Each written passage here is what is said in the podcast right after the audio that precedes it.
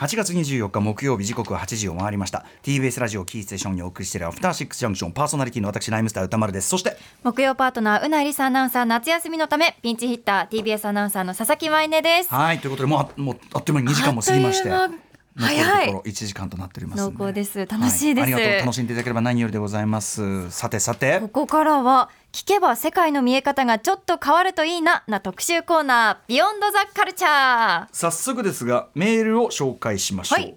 ラジオネーム沼庵さんからいただいたカルチャー里帰り。僕のカルチャー里帰りは映画館で見るジュラシック・パークです。まあ、言わずとしてた1993年公開、スティーブン・スピルバーグ監督、まあ、CGI、ね、CG による恐竜表現、えー革命的でしたけどね、本当当時はね。あ、大好きですから、ね。はい。えー時は1993年夏。8歳だった僕は映画館では邦画しか見たことがありませんでした、日本映画しかね。そんな中で映画うまおことスピルバーグの恐竜映画公開。これあのこの番組での呼び方でスピルバーグとにかく映画うますぎ、うん、映画映画うまおこと間違いない。はい、スピルバーグの恐竜映画公開。これは見たいと思いドキドキしながら母と満員の映画館で鑑賞。冒頭から前のめりになり T レックスの登場にうおーっと声を上げ、エンディングのヘリで涙して終始大興奮でした。いいね最高、えーそれから映画館が良い人生が始まります。そして今年の4月、午前10時の映画祭にて「ジュラシック・パーク」が再上映され30年ぶりに映画館で鑑賞しましたソフトでは何度も見返しているのに主人公たちが初めてプラキオザウルスを見るシーンの時点で号泣。ジョン・ウィリアムスの音楽に失禁しそうです。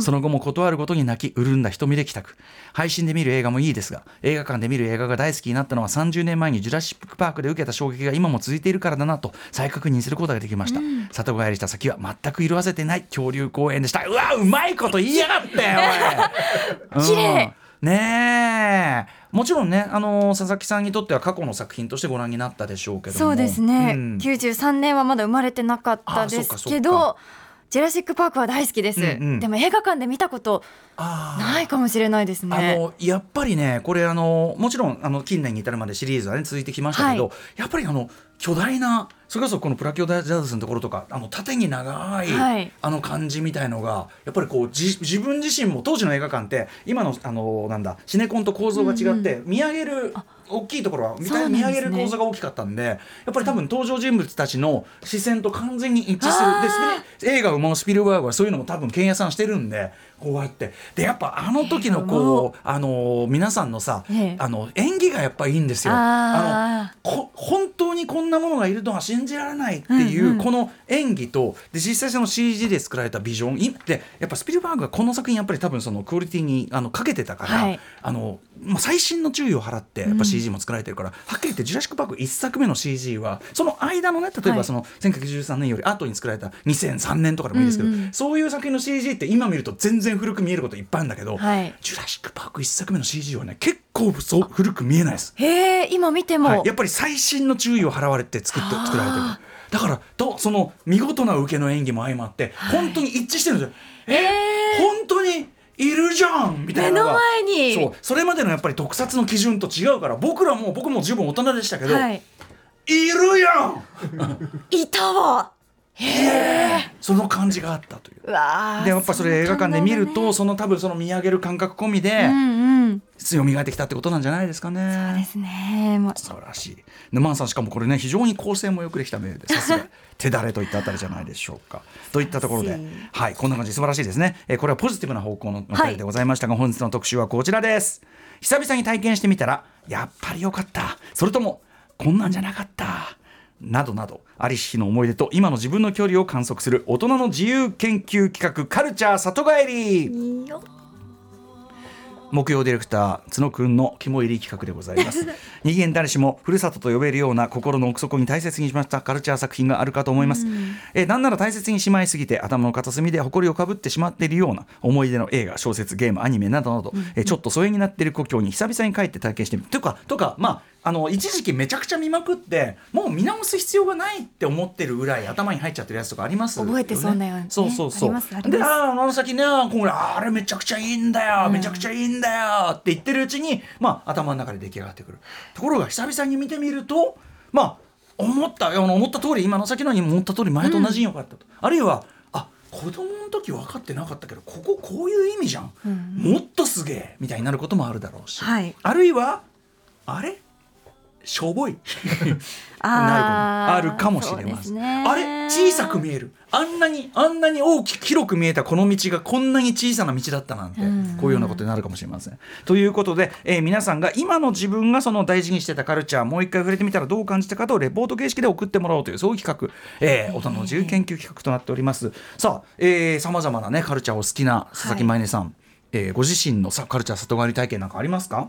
私よく4コマ漫画とかを読んでたんですよ小さい4コマ頃なんか長い漫画がちょっと昔読めなくて、うんうん。長編が読めなくて、うんうんうん。4コマ漫画ばっかり読んでてどどういうやつ？その中でも少年足部ってご存あ少年足部知ですかわかります。はいはいあのごまちゃん。えー、ごまちゃん。可愛くて、うんうん。でほっこりしてうん。大好きでもう本当にあれもう家でピアノの練習とかしていうんうるん。ふりをして漫画を読んで 親にちちょっと待ってくれ。読みすぎだよって言われちゃうから、ピアノの練習をするふりして漫画を読むってどうやって 無理じゃね？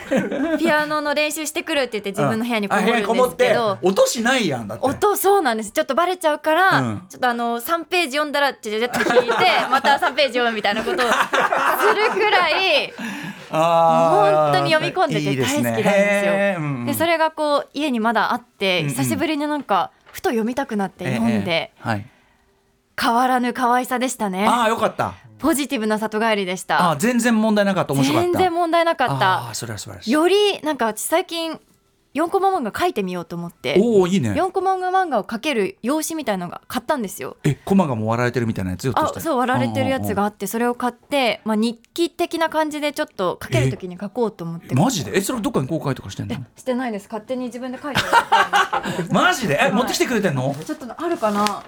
やばい。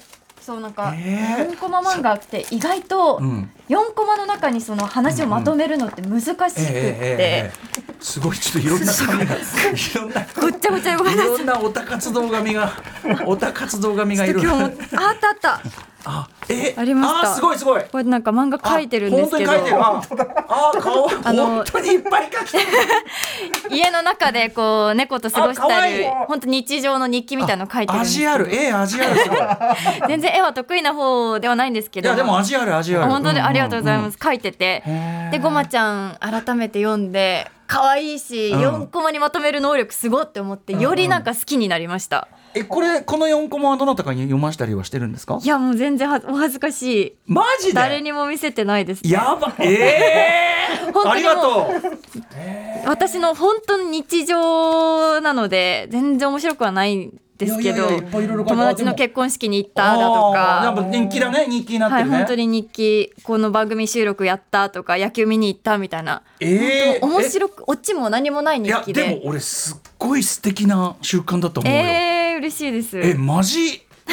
佐々木さんめっちゃいいね。ちょっと恥ずかしいんですけど今ドキドキしてる。言う予定なかったかいやいやらすげえいいと思う。あの日記つけることっていうのも、まあ、いい習慣かもしれないけど、はい。このスタイル初めて聞いたしすげえいいと思う。あーありがとうございます、うん。続きをえでもさ毎日4コマにするの結構難しくない？本当大変なんですよ、うんうん難しい。だから毎日はできなくて、うんうんうん時間がある時にで。くらいしかできないので。でもよく続いてんねいやそうですね。楽しいは楽しいです。えすごい。だからそのそれもあってこう読み返したりしてあてそう。それでこの4コマの中でオチまでつけるのがすごいな、じゃあその意味でもじゃあそうだ自分で書いてわかる少年足部やっぱりすげえじゃねえか、はいっていうことだ。なんかち昔は逆にこう絵簡単すぎないみたいな。ああもうちょっと来れるでしょうみたいあな気持ちもあったんですけど、舐め腐った気持ち。はい、舐め腐ってたんですけど、はい。うんうんうん。自分がさいざちょっとかじってみて、やってみてこれはもうむむしろその少ない線で、い。そのちっちゃい子まで省略された絵でこれだけのことをねそうなんでってことですもんね、はい。いや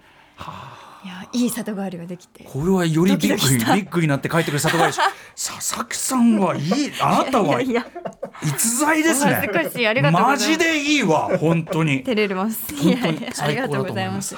ちなみに歌丸さんは私私ねあの先週話したのは、ええ。えっとクエンティン・タランティーノ監督の「パルプ・フィクションを」うんうんうん。まあ、もちろんすげえ面白いと思ってリアルタイムに見てたの、まあ、全全然大人だったんですけどね、はい。えーまあ、最近になって、まあ、見返してというか奥さんが見たことないっていうから一緒に見てて、そしたらあのあーなんかぱりその今のタランティーノの方が全然いいなっていうかあー。あこの頃はまだチェッコを今のタランティーノに比べると全然未完成だったんだみたいなことが分かったりとかもあるし、うんうんそうだな。最近あのヒップホップ50周年といって、はい。ヒップホップっていうか7月あの1973年の8月11日に生まれたというんで、まあ、ヒップホップ割とこうなんていうの過去を振り返るみたいな機会があって、そうするとやっぱ昔の曲とか聴いたりするんだけど、はい。やっぱりそのヒップホップってすごくあの変転が激しいジャンルでもあるんで、ええ。やっぱりちょっと前のねあれとか古古臭いなってなったりもするんだけどやっぱり改めていろいろオールドスクールのものとか自分がその慣れ親しんだものとかをこうはい。改めてちゃんとこう例えば皆さんに紹介するんで聞き直してみるとうんやっぱすげえな。どういう発想でこれ作ってんだみたいなとか。あとねライブパフォーマンスもはい。最近そのニューヨークヤンヤンキースタジアムで、はい。あのすごいもう8時間にわたるライブがあったんですけども、うん。それの配信なんか見てて。そうするとやっぱり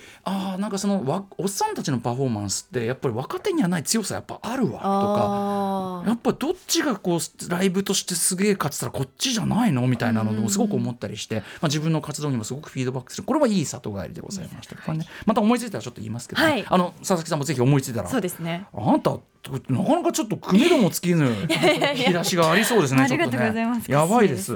はいといったあたりでですねリスナーから非常に大量の里帰りあの今までは割とポジティブなのを紹介してきましたけど、ええまあネガティブなのも含めてね来てるみたいなんで、えーご紹介していきたいと思います。After Six Junction. さあということでカルチャー里帰りでございます。今はい。話しててね、あの一人遊びが上手だなっつって、で一人っ子ですかってやっぱ一人っ子だったってことよね。一人っ子です。私も一人っ子。さ一人っ子の佐々木同士じゃあええ。行かせていただきたいと思います、さあということで、えー、とメールをご紹介します。じゃあ佐々木さん読みでお願いいたします、ラジオネーム毎週末ケーキさんです。ありがとうございます。現在36歳の私のカルチャー里帰りは美少女戦士セーラームーンです、うん。竹内直子原作のテレビアニメ1992年放送を開始したものですね幼稚園の年中さんの時にアニメ放送が始まったセーラームーンは私が初めて夢中になった作品。友達とのセーラームーンごっこではいつも強くてかっこよくて乙女なまこちゃんセーラージュピターになりきっていました。当時友達とのごっこ遊びではうさぎちゃんセーラームーンになりたがる子はいませんでした、ん。いつもうさぎちゃんをやっている子もいましたがバカで甘ったれのうさぎちゃんになりたいなんてこいつ頭悪いのかなとすら思っていました。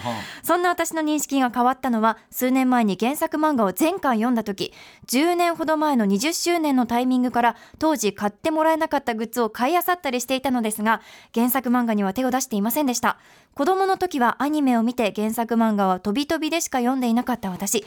改めて読むとうさぎちゃん最高の女女の子すぎる。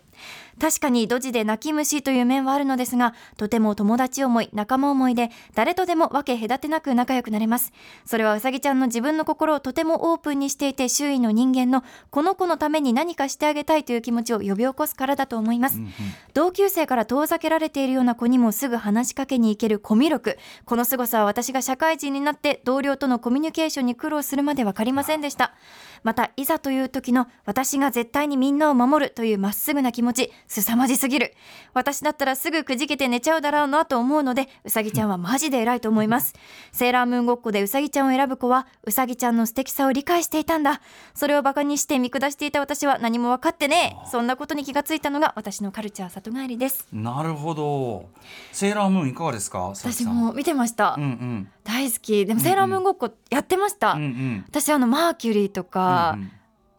確かにうさぎちゃんじゃなかったかもしれない。やっぱりちょっと避けられがちなとこあった感じですか？うさぎちゃん。可愛いけど、うんうん。周りの女の子もすごく魅力的だったから、そっちを選ぶ子が多かった気がする、うんうんうんそうね。原作漫画は読んだことないですね。うん。う、んでもなんかその良さに大人になってみると、うんうん。その例えば脇役だと思ってあなんなら悪役だと思ってた人の立場も分かってくるみたいなのもねありますよね。結構あるかもしれないですよね。うんうん。うん僕なんだろうな。なんかあのー例えばさそのタイムスリップものとかだからそれこそあのバックトゥザフューチャーとかで、はい。そうするとあのまあ当然ビフっていう悪者悪役なんだけど。えビフかわいそうじゃね？みたいな。あそのやっぱその自分が知らないうちに人生をねじ曲げられるって、うん。こんな暴力ある？みたいな感じとかね思ってきたりとかね、まあ、ちょっとこれヘビーな話になっちゃうけど、うん。なんかそういうこう気づきもあったりしますよね。り。ますね。あとこうアニメつながりで言うとなんかポケモンのロケット弾っていつも毎回すごいなんか空の方に飛ばされちゃって、うんうん。かわいそうだなって大人になった今こうふと思うと、うんうん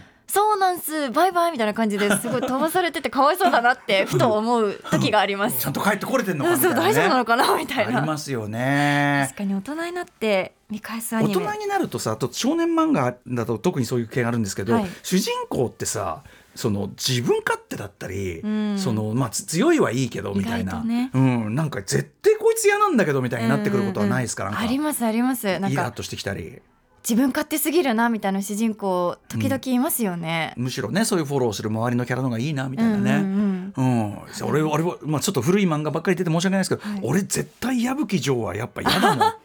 絶対。のマンモス西の方がどんだけあだからのりちゃんはそっちと結婚したのか。なるほどな。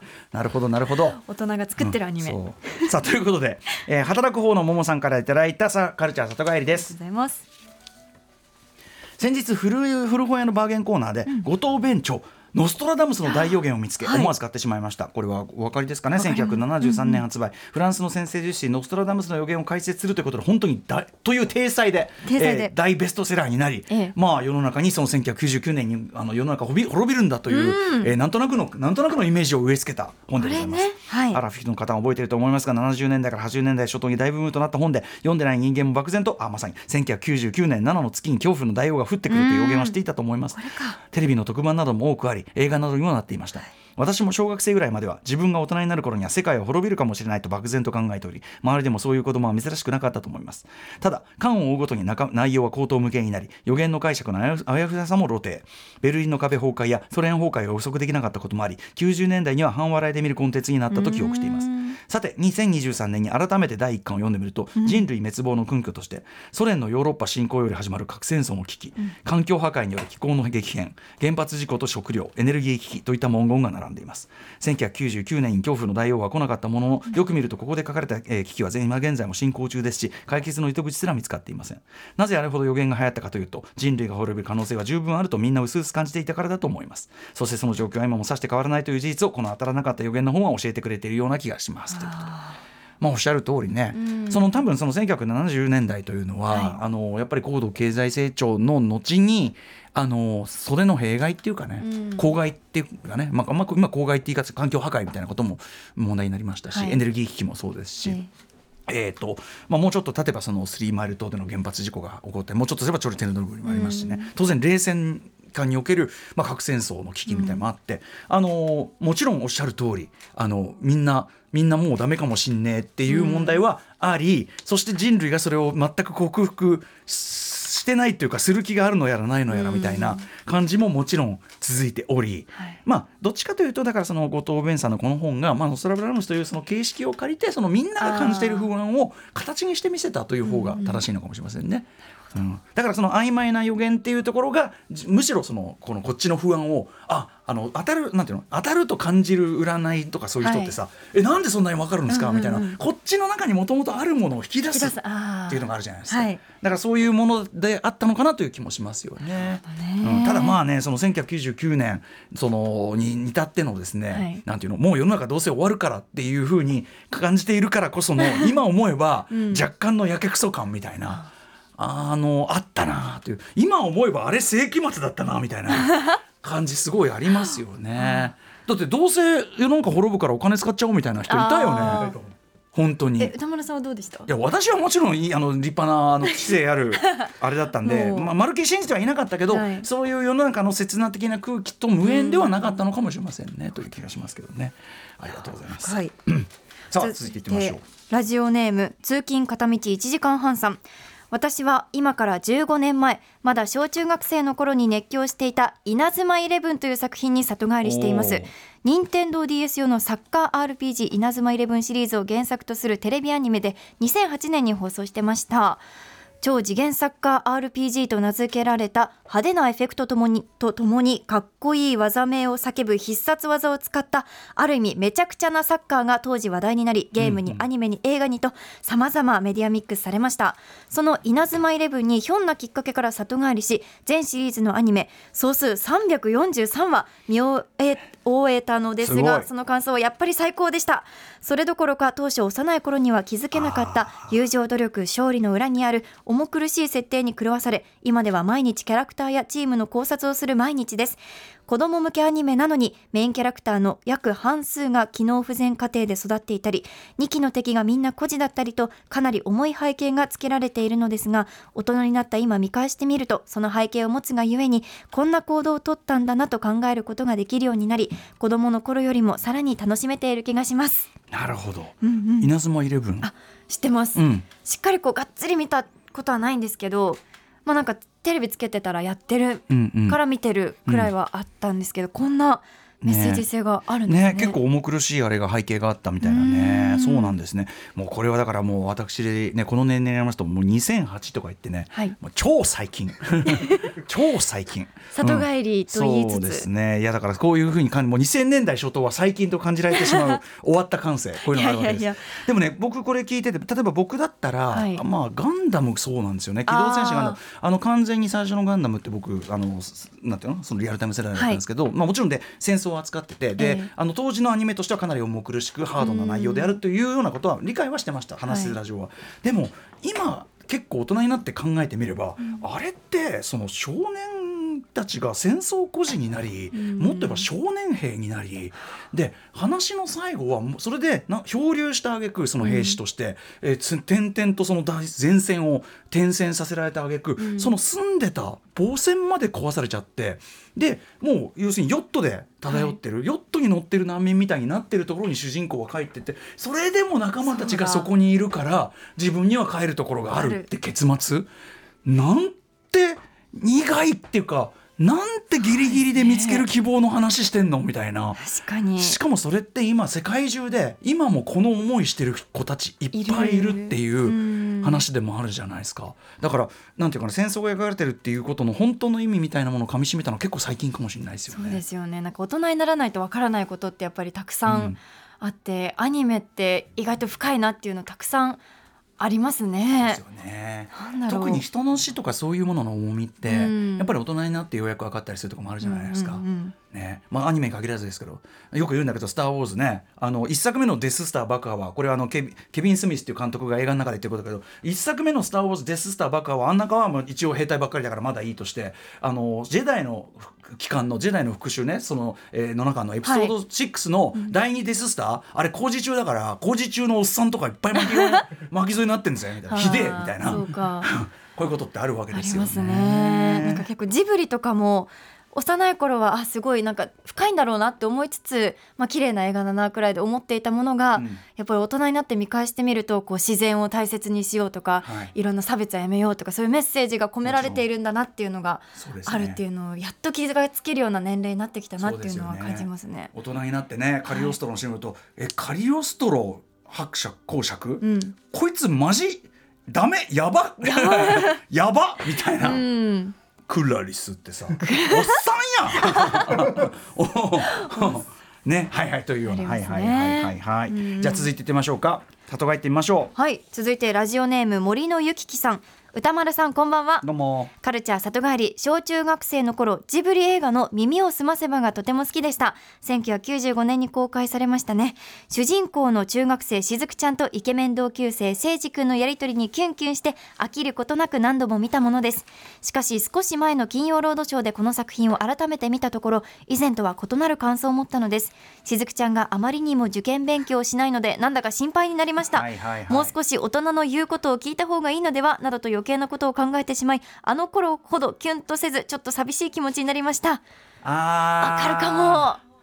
登場人物の年齢感じゃなくて、はい。例えば反発感じてた大人キャラの方に思い入れるようになってるとか。当時見てた時はしずくちゃんと同世代だとしても、うんうん。今親世代になってる可能性とかありますもんね。だからもうちょっとちゃんと勉強すればとか確かにことは書いてないで、かもしんないですよね。あるかも。うん、なんかありますか佐々木さんそういう思いつくとこ。なんだろう。でもこの耳をすませばはかなり森のゆききさんに共感しますね、うんうんうん。せいじくんもなんか結構自分勝手だなみたいな思いますし、さっきの主人公じ自分勝手説、説ね。うん。ドラえもんとかも結構主人公自分勝ああ手説に。ダメのび太はクソ人間です。あいつは見下げ果てた野郎です。いやそういう前提の話だから。のび太は見下げ果てた野郎だからなんとかしなきゃの話なんですけど、うん、なんかあの道具いいなって漠然と思っていたけどちょっとドラえもんものび太はもうちょっと教育した方がいいんじゃないかみたいな。ももともとはねせわし君にね、はい。あの送り込まれて何とかしろってことなのに普通に寝っ転がってどら焼き食ってる場合じゃねえぞこの野郎みたいな、ね暗記、パンとか頼ってるんじゃないよみたいな、暗記パン渡してる場合じゃないよ、ね、ないよ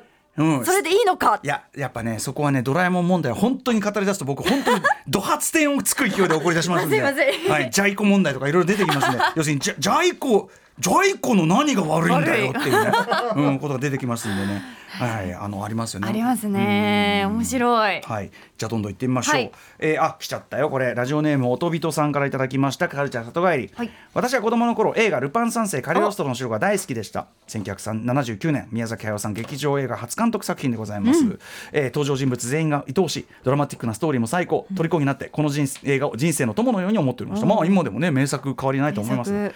がしかし自分が年齢を年齢を重ねてからカリオストロにカルチャー里帰りすると子供の頃の自分にはなかった目線や価値観だと受け入れが目線や、えー価値観受け入れがたい要素がちらほら、中でも気持ち悪いなと思ったのが捕らわれたクラリスのもとへ峰不二子がルパンより先に現れた時、不二子がルパンと恋人だったこともあると告げた後クラリスが捨てられたの？とルパンから捨てられた前提でピュアぶって聞き返すところです。ルパンが自分を救い出そうと奮闘してくれている今は明らかに元カノ不二子より自分の方が対ルパンでは優位。そんな風に思い上がったクラリスによる不二子へのマウントこういう純粋無垢だけど勝ち気。えかっこその純粋さは下手くそな計算。みたいな女子が宮崎監督のお好きなキャラクター造形なのかしらなどと思ってしまってからはもう子供の頃のように無邪気にカリオストロ好きとは言えなくなりました。ただ里帰りしたことで子供の頃にはなかった目線が自分に備わっていることを確認できたので里帰り自体はとても有意義でした。この描写ちょっと嫌だな。この展開腑に落ちないなと引っかかるところがたくさんあることに気づいちゃってもやっぱりカリオストロは嫌いになりません。これでもねあの一定まあ過去の作品全体に当然起こりうることで、はい。今の価値観からするとここはちょっとなみたいなところは、まあ、でてか出てきてしかるべしというかことだと思いますね。ただこの視点は僕なかったですね。クラリス確かに失礼ですね。マウント取ってます 捨ねてられたのって第一声はねえべ。そのそのおかしくない？何もオブラートに包んでないですもんね。だしさそのな何根拠？違うしみたいな。恋人だったこともある、まあ、なん100歩譲ってなんで別れたのだけど、余計なお世話だバカ野郎ですよね 教えないよ、うん一だからこうああなるほどって。ピュアぶって聞き返すっていうのもねちょっと。ピュアぶってか分かりませんけどね。イラッとしちゃう。ずっとあれじゃお姫様でね。まあそうですね。非常識なんじゃないですか、まあ子供ですしまだね、うん、ということですよ。ありがとうご面ざいま白い。すいろんなきっと人生経験経たんでしょうね。ちょっと次カリオストロ見たらその捨てられたので爆笑しちゃいそうですけどね ちょっとね。行きましょう、はい。えーラジオネームヨードルフさんからいただいたカルチャー里帰り私が数年前に里帰りしたカルチャーは、えー、那須えー那須正元さんによる児童文学小説「ずっこけ3人組」シリーズ。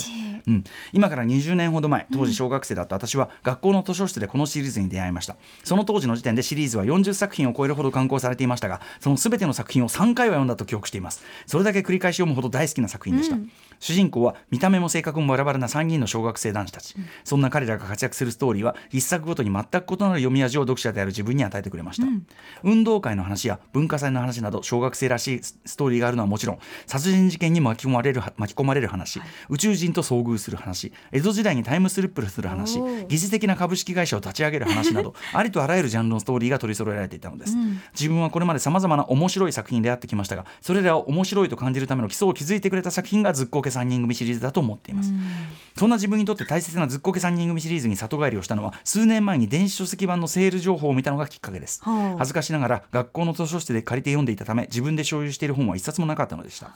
すぐにシリーズ全作品をまとめ買いしました、そしてその時私の頭にとある考えが湧いてきました。自分という人間を作ってくれたこのずっこけ3人組シリーズに自分なりの恩返しをしたいとそこで私はシリーズの全作品を読み返し一作ごとのレビューをツイッターに順次投稿していきました。レビューとして作品の魅力を伝えよりたくさんの人にずっこけ3人組を読んでもらうことができればそれが作品に対する恩返しになると思ったからです、うん。ずっこけ3人組シリーズは全50作品それら全てを読みレビューを書き終えるまで1年以上を要しましたが非常に楽しい時間を過ごすことができました。改めて読み返してみると当時の自分が興奮していた作品からはそれほど魅力を感じなかったり結末の付け方に疑問を感じたりする作品もありましたが、大人になった今の自分が読むからこそ分かる作品の優れた面を見つけることができました。それは作者の那須先生が大人になってからもずっこけ3人組を試し楽しめるように書かれていたからだと思います。そんなす素晴らしいシリーズの作者である那須先那須先生が亡くなられたのは2年前のことです。思えばそこまで大好きな作品ならファンレターの一通でも出しておけばよかったのですが結局ファンレターは書いていません。それは今でも後悔しています。長くなりましたがこれが私のカルチャー里帰りでありカルチャー恩返しです、またいつかずっこけ3人組シリーズを読み返す日が楽しみです。ということです。素敵なお話ですね。ずっこけ3人組は読まれましたか？読んでました、うん。懐かしい。今思い出しましたもん、うんうん。でもきっとみんなこの多分同世代くらいなんですかね、うん。みんな知ってる通ってる絵本道ではあると思うんですよね、うんうんうん。懐かしい、うん。ねえ。これでもあのしかもその自分がこうその作品から受けた恩をこうね何かしらのあれで返したい。だ僕で言えばやっぱりその僕森田義満全映画という作品を、はい。えー監督の奥さんであるプロデューサーの三沢和子さんと一緒に作って、まあ、出した、まあ、それのためのいろんな活動をしたんですけど、まあ、本が出来上がる頃に思ったのはあこれって要するに監督が生前に私そのそれこそファンレターのいつも出してなかったんだけどあこれ今ファンレターをやってんだなみたいなふうん。うに思ったりしましたね。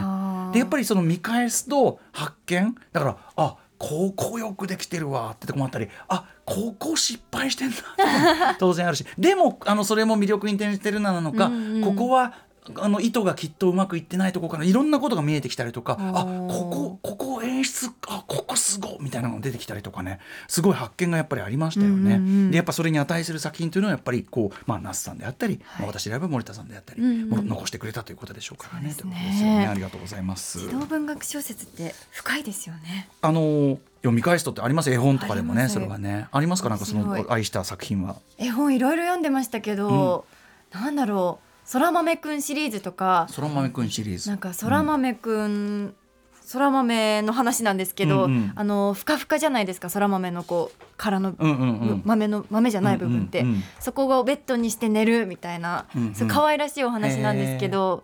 なんか私あんまり空豆得意じゃなかったんですけどその絵本が病院なんか小児病院に置いてあって、うんうんうん待合室に置いてあって、はいはい。それを読んで空豆くん可愛いって思って食べられるようになるとか、ああそうですか。そういうことがあって絵本からいろいろ学んでること確かに恩返しできたらいいな。よくありありと覚えてますねさすがね。思いますよ。えーあ可愛いあそら豆くんこれよ。そら豆ねなかなか癖あるからね味ね。そうなんですよ。あの、うん皮の部分とかもちょっと苦手だったんですけど、子供苦手でもしょうがないとこあると思うけど。上のなんか取れる眉毛みたいなところあるじゃないですか。そら豆の、あそこもなんか美味しいことに気がつけたり、なるほど。そら豆の美味しさに出会わせてくれた絵本。もうなるほど。はい。そら豆くんシリーズでございました。一回読みたい。うん。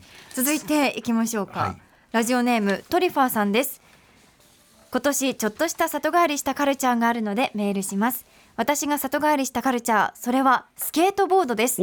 そもそも私は中学時代にスケートボードを少しだけやっていたことがあるのですがその時に買ったスケートボードがおもちゃ屋で買った今にして思うと重くて性能も悪いものだったので全く楽しめずあっという間にやめてしまったのでした。しかしスケートボードというものやそのカルチャー自体はずっと好きだったのでいつかちゃんとやってみたいなと思いながらいつの間にやら時が過ぎていきましたそんな中今年の3月頃に YouTube を見ていたらペニーと呼ばれるデッキあの板の部分がプラスチックで作られた安価で高性能なスケートボードがあることを知りました、うんうん。価格を調べてみると1万円前後だったため思い切って購入してみました。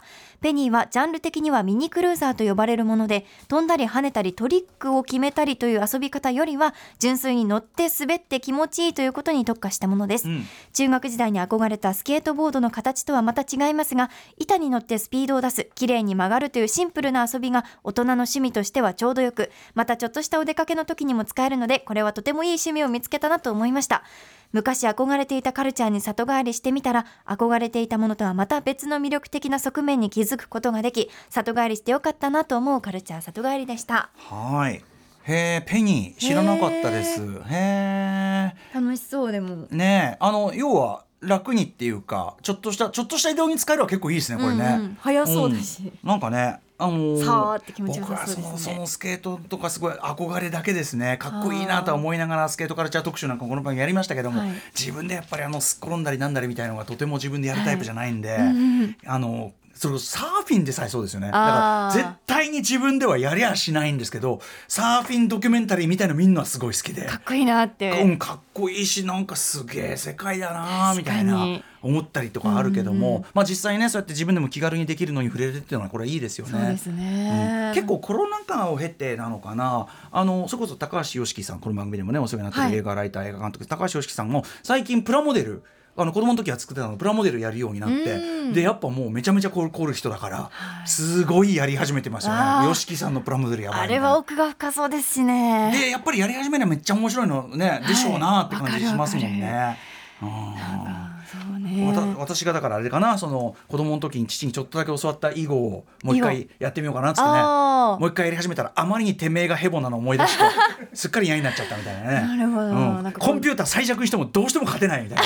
バカすぎる俺みたいな、ね、難しいんですよねでも,、うん。でも今のこの乗り物つながりでちょっと話すと、うん。あの昔スニーカーにタイヤがついてるやつあったの。かかとかかとでカーっていけるやつ、あれになんだっけあれ？なんて言うんでしたっけね、あれずっと憧れてて、はい。ずっと親に欲しいって言ってたんですけど、ええ。買ってもらえず、ええ。でもスーパーでそれを履いている子供を見ると子いいなって。一時期やってたね。子供の頃は思ってたんですよ、でも今大人になって考えてみるとあれ親目線で見ると危ないし 迷惑だしかだから買わなかってくれなかったのかな私の親は。私のこのはいはいはちゃめちゃしてる感じを 思って見抜いて。うんうん。ローラーシューズ。そうローラーシューズ。ローラーシューズ。そう光ったりするやつも憧れてたんですけど。今思えばその止めてくれてありがとう。今思えばいらなかった。なるほど。私には合わなかったかもなってなるほど。思い出しましたね。それで言うと私があの大学に入った時に「いやーちょっと免許でも取ろうかな」なんてはい。言い出した時に母が「え何に使うの?」っつって。ん「いらないでしょ」っつって「わ悪事以外に何に使うの?」っつって「ないっすね」っつって。やめます」っつって、うん、やっぱ私みたいなねあの酒飲みでそれこそあのチャランポランそしてうんね反射神経等にも問題がある。ね。いろいろこう社会的社会的な問題がある人間にはやっぱりねこれはあの母の指導が正しかったということで、はい、ありがとうございますお母さんね。はい。あの安全に暮らしております。ありがとうございます。えー、ついてきます。ラジオネームロジャーさんからいただいたカルチャー里帰りです。ありがとうございます小学校低学年の頃うっかりテレビで見てしまったサスペリア。これまさにダリオ・アルジェント。ね、はい。あの先ほどの野村正夫さんがはい。今自伝を訳しているというダリオ・アルジェント、えー出世作、えーサスペリアという映画に取り返しがつかないほど激烈なトラウマを刻まれてしまい以降は40年以上にわたり生活にそこそこ支障をきたすほどの深刻な恐怖症に怯え続ける半生でした、えー日本でも大ヒットしましたサスペリア、はい。決して決して一人では見ないでくださいというね、コピー。子供の頃は本作がテレビで再放送される際は近所の家から音漏れが出る可能性を恐れ時計と懐中電灯を抱えて近所の山の中で2時間触れてそっちはそっちの方が怖いでしょそっちの方が怖いだろ。わわざわざより怖い方言ってる気がする。の方が怖いでもね分かるこの気持ち。サスペリアという字面すら忌まわしく手持ちの映画本の活字をマジックで熱し街角のサイゼリヤの看板にも軽い緊張を覚えるほどでしたなお歌丸さんや高橋良樹さんが出演するテレビの映画特集では結構な確率で本作が登場するので常に緊張に震えておりましたよあ最近までってことじゃんねでは自分はこの映画が嫌いなのかというと真逆で大概の刺激になれた自分にもここまで絶対的なタブーが君臨していてくれていることがむしろ心強く恐れと同型が、えー、いじい象形がいじいじ混じった、えー、と複雑な感情を絶えず、えー抱え続けておりました。えー、3年ほど前、えー憧れと好奇心がついに恐怖を上回った時知人に付き添ってもらって大変な勇気を持ってリバイバル上映に赴き、えー。ついに、えー数十年ぶりの再会を果たしたのでありました。もしかして今になってみるとこんなものかと拍子抜けするのではないかという懸念もあったのですがどっこいやつの恐ろしさは衰え知らずの強靭さで 初見時のインパクトそのままに私を恐怖のどん底にたけたき込んでくれました。しかし同時に刺激的な色と音のワンダーランドとしての楽しさにも改めて魅力魅了されそれからも、えー新宿池袋新聞芸座などで上映されるたびに年にぐらいのペースで通い詰めております。今でも席に着くたびに、えー目ぜ目減りしない恐怖に全身を硬直させつつ自分にとっての目ましくも愛おしい絶対恐怖との対面を 存分に堪能しておりますということで。癖になってますね。ねえサスペリアはあの多分ロジャーさんだから私と多分その体験感が似てるんだと思うんですけあどー。僕もちなみに小学中学、えっと、2年ぐらいになるまでは恐怖映怖い映画見れなかったんですよ。はい。なんでとなのに僕らが子供の頃って怖い映画大ブームで当時オカルト映画と言われてたんですけど、はい。エクソシストサスペリア。僕にとっては結構エクソシエクソシストがそれで、うんうんうん。エクソシストテレビでやるときは母親にこうチャンネルをこう当時はまだあのダイヤルなんでチャンネルを移動する瞬間に今日 TBS 月曜労働省でエクソシストやるから横断する瞬間に番宣でも 番宣でもあのリンダ・ブレアの怖い顔見たくないから今日はもう NHK で固定でお願いしますとみたいな感じで言明してくれるなっていうのがやっぱありたりするんでその、ええなんていうのもう全くもう入れたくないぐらいまがまがしい感じっていうのははい。非常に理解できるあたり、で大人になって見てみるとそのやっぱその根源的なその植え付けられた恐怖感とでもその大人になったからよりの適度の刺激感特に、はい。あのサスペリアは本当に絢爛豪華なもう色が美しい、あのめちゃめちゃ楽しいホラーでもあるんであのその感じ。だから怖い。今度あ思い出す感じは怖い。でも面白い。ってこの感じわかりますね。ホラー映画私も私全然見られないんですけど。ゾンビ好きだって言ってたじゃん。ゾンビはいける。ゾンビだけいけるんです。ゾンビはいける。ゾンビはいける。ちょっとゾンビはいけるんですけど、このバーってお化けが出てくるみたいびっくりする感じがダメなのかな。あれかな。でかい音急に出出たりします。あとあと世の中には J ホラー苦手系っていうのが結構いますよね。確かに。日本の方がなんかうん。ありそうだしなんかちょっと陰湿な感じことびいうか。こびりつきますから、うんうん。あの心霊写真的なこびりつきがありますんで J ホラー以降ははい。あれがちょっと苦手で見られないんですけど母が好きであやっぱリビングで見てるんですよ。これは。季節とかも。本当によく。おい。そそれちょっと腰に手当ててますけど、もうねやめてって思うんですよ、うん、言わないの？いややめてって思うけど私もこあう見んだ。うん指で顔で顔を隠しながらでも指の隙間から見ちゃうみたいな、うんうん。でも結局怖くなってもうママ母親にママって言っちゃったまあまあいいですよいいですよ。母親に、もうなんかもうそういうの見てるからなんか怖くなっちゃったんだけどってうん。怒るっていう喧嘩が起き巻き起こるいやーいいね。でもまあいい感じのご家庭感がね 伝わっていて。そうんいいじゃないですか。でもまあそのねあの見ちゃうのわかつて怖かったものっていうのはまあ目減りはしていくもんですよ。だからそれこそ私はえ一作目の映画リングで本当に震え上がるほど怖かったけどやっぱりあのねやっぱ貞子っていうのがすごくこう消費されちゃったあれで今やすっかりこう怖さっていうのを目減りしちゃってる感じっていうのは確かにあるんだけどでもね近年見返したけどやっぱりきあのね、あそこが怖かった。あのい一旦事件が解決したと思った後に、あのあのすっごい真田広樹さんのところにあの出てくる超怖いあそこの手前のとこで、松島菜々子さんがもう解決したはずって思ってベランダでこうやって出たところで7日目な何日目ってもう一回出るの。ダーンって。あのなん日付が出るとこがめちゃくちゃ怖かった、そこが。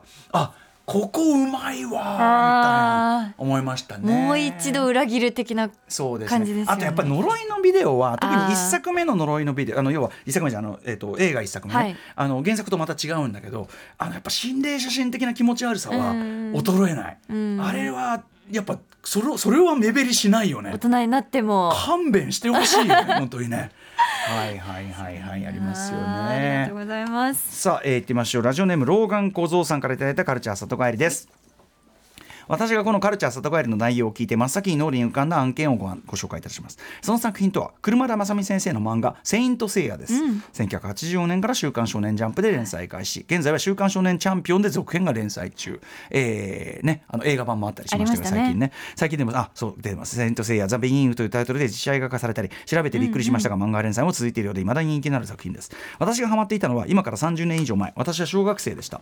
当時はとにかく「セイント・セイヤ」に熱狂しており漫画を買って読んで当然ながらアニメも見て、地元のお祭りでは「セイント・セイヤ」のプラモデルを買い挙句の果てに小学校の校内放送で親友エースと2人でアニメ版のオープニングテテーマを熱唱してかけたんじゃねえんだレコードかけたんだ熱唱してアカペラ歌唱、えー、2人で越に、えー、浸っておりました。あ青春。それから時は流れ私は不惑を超えて結婚もし娘も生まれ多忙な日々を送っています。そんな時ふと当時の漫画が読みたくなってそういう時あるよね。あります。近所のブックオフで「セイント・セイヤ」を1巻から7巻まで購入しました。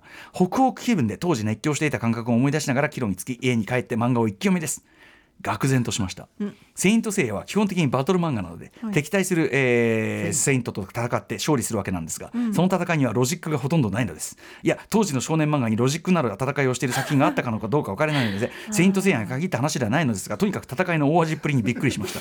基本的には気合一発もしくは重い一発での勝利。何かしらの思い出だったり意志だったりを主人公サイドが力に変えて必殺技を炸裂させ敵がぶっ飛んで終了。その繰り返しといっても過言ではない内容でした。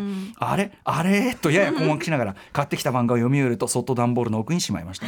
もちろんセイント・セイヤが面白くないと言ってるわけではなく当時の熱狂の感覚のみが体に残っていてその感覚のみを追い求めた私に非があるのは言うまでもありません。思い出は美化されるものだと改めて実感した出来事でございました。これはだからその車田正美先生のねその前の「リングにかけろの」まあはい。後半以降から、まあ、顕著になってきたああの傾向でございまして。大味な感じで。大味というか大技まああのスーパー まあ無数リングにかけろとかの何でもいいですけど技の名前叫ぶ後ろに銀河が広がるあドーンみたいな。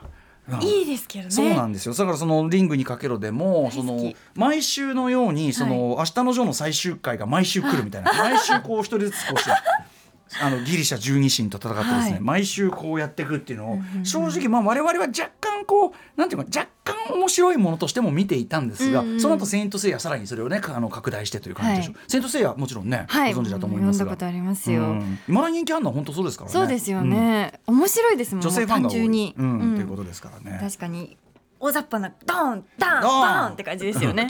ドンドンがいいんだってこともありますんでね。そういうのが見たいっていう時もあります。そうそうそう。でも確かにあのさこうふと読みたくなってあの買い揃えちゃうみたいなわかりますよね。あります。あと子供の頃はこう頑張って親に頼まないと帰ってもらえなかったのに大人になったらもういやいや。自分でポンって買える。えー可処分所得め 可処分所得十分あるめあれの時ね最高ゲーム機とかもそうなんですよ、うんうんうんうん。昔はクリスマスプレゼントとかでソフト買ってもらうの必死にテスト頑張ったりとかしたんだけど、うんうんうん。今はもうスイッチ欲しいって思ったらもう、うんスッとネット指一本で買えちゃったはりするから。買えますが 買っちゃうけど。うけど何か？私が稼いだお金だし、はいみたいな感じで買っちゃう。あの瞬間ちょっと大人になったなっていいですよね。わかりますわかりますわかります。あのちょっとドキドキしながらうん別にもう別に値札見ませんけど。スニーカーぐらい別に値段見ませんけどみたいなね。大体こんなもんでしょって分かってるとね、でねレジでね。えっ？っ？てたまなにあります。あります。あるある。あのカードでみたいなはい、えーラジオネームチャチャさんからいただいたカルチャー里帰りです。私にとってのカルチャー里帰りはウルトラマンです。幼少期にはテレビやビデオ怪獣図鑑に夢中になり当時の写真は、えー誰とどこで撮っても必ずスペシウム構成のポーズで写っていました。周りの友達と比べその熱が冷めるのは遅かったのですが年齢を重ねるにつれ次第に冷めていき中学生になる頃には部活で忙しいを理由に全く見なくなっていました。里帰りをしたのは大学生の頃。人見知りをこじらせ大学に通わなくなった私は子供の頃の漫画ゲーム映画などを振り返るといった暇つぶしをしておりその中にウルトウルトラマンもありました、昔好きだったなくらいの気持ちで見始めたのですがそのな、えーそのうち自分の中にウルトラマンが今の自分を見たらどう思うだろうと考えるようになりこれが自身の身の振り返り、えー振り方を考える大きなきっかけになりました。その後は大学を中退しフリーターをしながら就職活動を始めていくえー進めていく生活の中でウルトラマンに会った時恥ずかしくない自分でいようという思いを胸に日々の生活を送っていました。ウルトラマン関連のイベントに足を運んだ際は心の中で近況報告をし今後の成長を誓うといったことを繰り返してきましたが、先日妊娠した妻を連れて池袋のイベントに,、イベントに行った際は心の中の方向の途中で胸がいっぱいになり涙がこらえられませんえらこられませんでした。具体的に幼少期の自分にウルトラマンが何かそこまで刺さったのか分かりまわからないのですがあの日の里帰りがあったからこそ今の自分があると思っていますし、生まれてくる子供にも自分にとってのウルトラマンのような里帰りができる何かを与えられる父親になりたいです。これが私のカルチャー里帰り。子供を連れてウルトラマンに会いに行く日が楽しみです。なんて、ねえ。素敵なお話なんですか。だこれはあのーまあヒーローものに限らないかもしれませんが、はい。そういうエンターテインメントにおける、まあ、特にその精こうなんていうか若年層が見るものの効果としてやっぱり一つのこう理想を語ってロールを見せて、はい。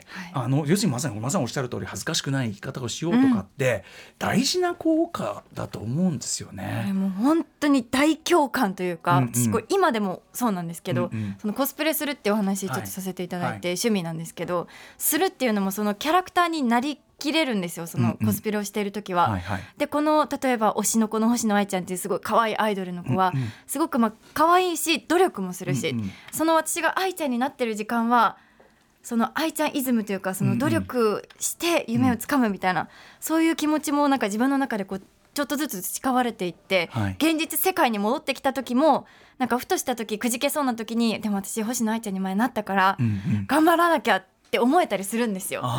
それなんかちょっといい感じに言ってますけどだからコスプレが好きっていうのも一個要因としてあるかもし自れなくて、分がその好きな自分にちょっと近づけるというかなりたいものにちゃんとなれる？そうキャラクターに恥じないようにとか、うんうん。キャラクターにちょっとでも近づけるようにっていうのはすごくわかります気持ちが。なるほど。いやでもすごくいい。だからそういう意味ではそのあのカルチャーとかエンターテインメントから受けた刺激みたいのをすごく、まあ、佐々木さんしかりあのチャチャさんしかり、はい。めちゃくちゃいいこ形で最高の形で生かしてる、そのなんていうかなウルトラマンなりなり作った人がこれ聞いたらそれこそこれこそもうなんか涙流して喜ぶ 話じゃないかな。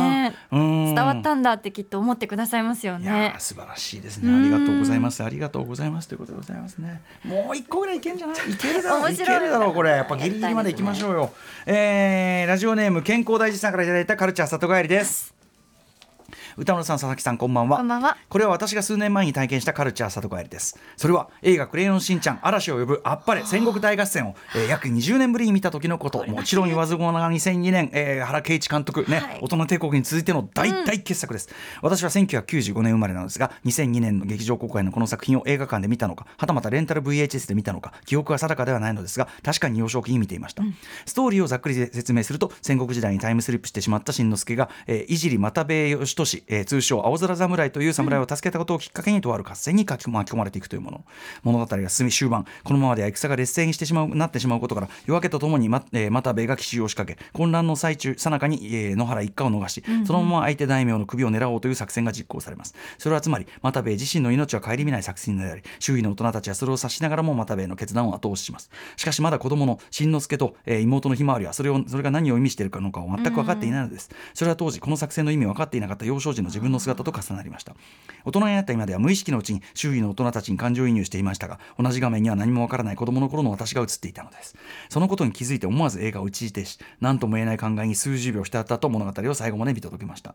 あの頃にこの映画を見ていなければそして大人になった今見返していなければ現実の時間の経過と観客である私の成長をこんな形で届けてくれるなんて原敬一監督とスタッフの皆様からのプレゼントのように感じとても感動しました。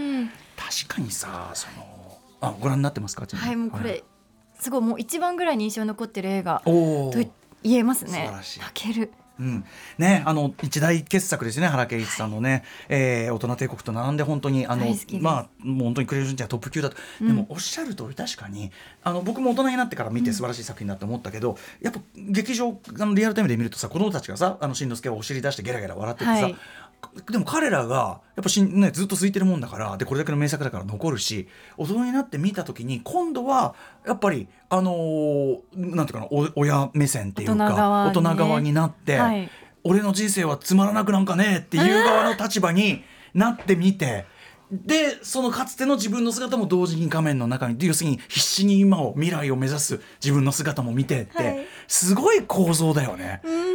だからその子供向け作品って本当にすごいっていうか、僕らライムスターね最近2000やんないと宇宙なんちゃらこてつくんっていうのの主題歌をやって、これめちゃくちゃ子供に人気あるのよ、んうんうん。でライブでやるともう子供がうわーって立ち上がってこうなるんだけど確実に彼らの人生の何かになってしまったわけいやおうなく、だからあのいつか見てましたっていう今「君たちに会うのを楽しみにしている」っていう風な感じなんですよね。胸熱。そうだから尊いなっていうかカルチャー尊いでって感じしますよね。大。切にしたい。はいということで佐々木さんありがとうございます。ナイスないろんな佐々木さんご自身のお話もあったし。ねえもうずっとやってたいぐらいですけどね、はい。これ角君いい企画。ね。これちょっとボンクロあのボンクレにやるべきね 感じかもしれませんね。はいということで、えーお送りしたのは、えーカルチャー里帰りまあこれ多分これ定番化していくんじゃないでしょうかね。あの 佐々木さんのあのいらっしゃって本当に助かりました。ありがとうございました。面白かったはい楽しかったですリスナーの皆さんもありがとうございました。ありがとうございました。After Six Junction.